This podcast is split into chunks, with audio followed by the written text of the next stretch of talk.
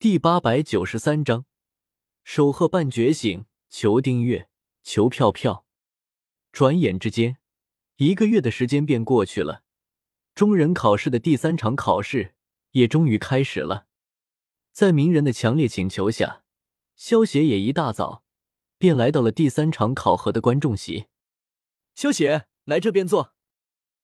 昔日红见到萧协出现在观众席，连忙挥手招呼道：“萧邪，闻言。”笑着走到昔日红身旁的座位，坐了下去，然后朝雏田笑着点了点，转头将目光落到了鸣人的身上。鸣人这个家伙，看上去好像有些紧张啊。萧邪看到鸣人站在广场中央，一脸忐忑的样子，忍不住轻笑道。另一边，三代火影走出来，说了一阵开场白之后，随着考官不知火玄间的一声令下。第一组的比赛也正式开始了，与动漫中并没有什么太大的变化。第一组的比赛还是漩涡鸣人对战日向宁次。我可不想跟你这个吊车尾浪费时间，速战速决吧！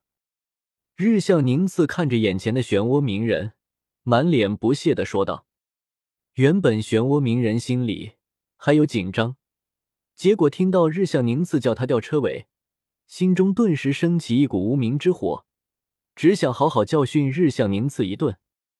你可别小看我，多重影分身之术！上！鸣人大喝一声，双手结印，瞬间分出了十多个影分身，一起朝着日向宁次攻了过去。全部都是实体吗？连我的白眼都分辨不出来。不过分身终究只是分身罢了。回天！日向宁次看到朝着自己冲过来的十多个影分身，脸上露出一丝不屑。影分身分出的越多，实力也就越分散。鸣人一下分出十多个影分身，实在是太不明智了。只见日向宁次双眼猛然一瞪，眼角青筋暴起，直接开启了白眼。下一刻，日向宁次的身体如同陀螺一般飞速旋转。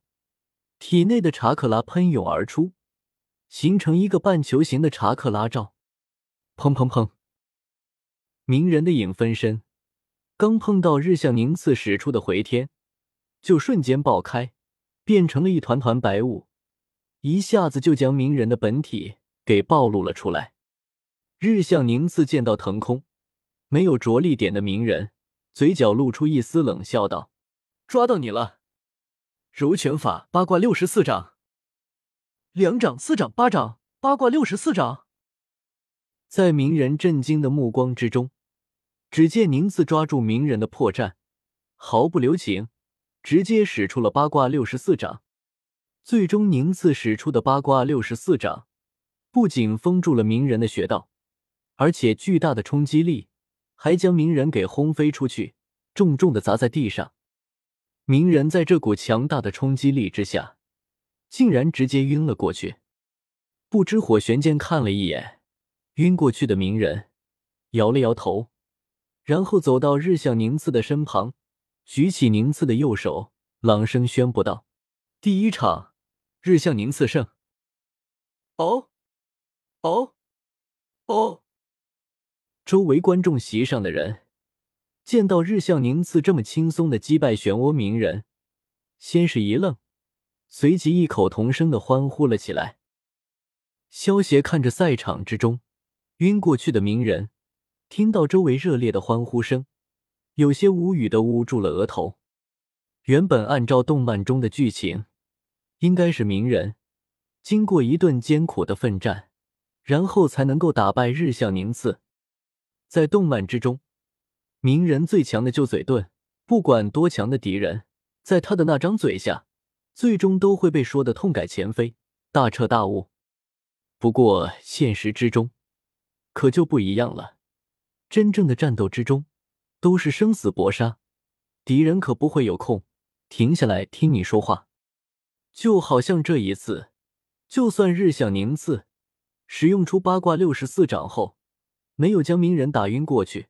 他也会第一时间上前将鸣人打得失去反抗力，绝对不会像动漫之中那样跟鸣人说一堆废话。没有了主角光环，这个时候的鸣人果然还不是宁次的对手。萧协忍不住心中暗道。第一场的比赛结果让萧协大吃了一惊，但是对于其他人来说，这个结果才属于正常情况。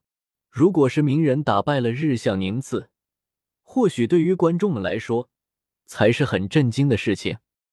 鸣人跟宁次的第一场比赛结束后，第二场比赛也很快开始了。与动漫之中不一样的是，这个时候佐助已经提前赶到了，所以第二场比赛顺利进行。第二场比赛，宇智波佐助对我爱罗。随着不知火玄间的介绍，整个赛场瞬间被点燃了起来。宇智波佐助身为宇智波一族的遗孤，而我爱罗身为四代风影的儿子，这两个人的战斗可以算是最有看点的比赛了。萧协看着赛场中央的宇智波佐助和我爱罗，眼中闪过一丝戏谑之色。佐助和我爱罗，他们的两人的比赛一开始。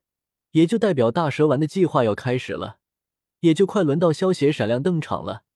萧邪已经开始摩拳擦掌，跃跃欲试了。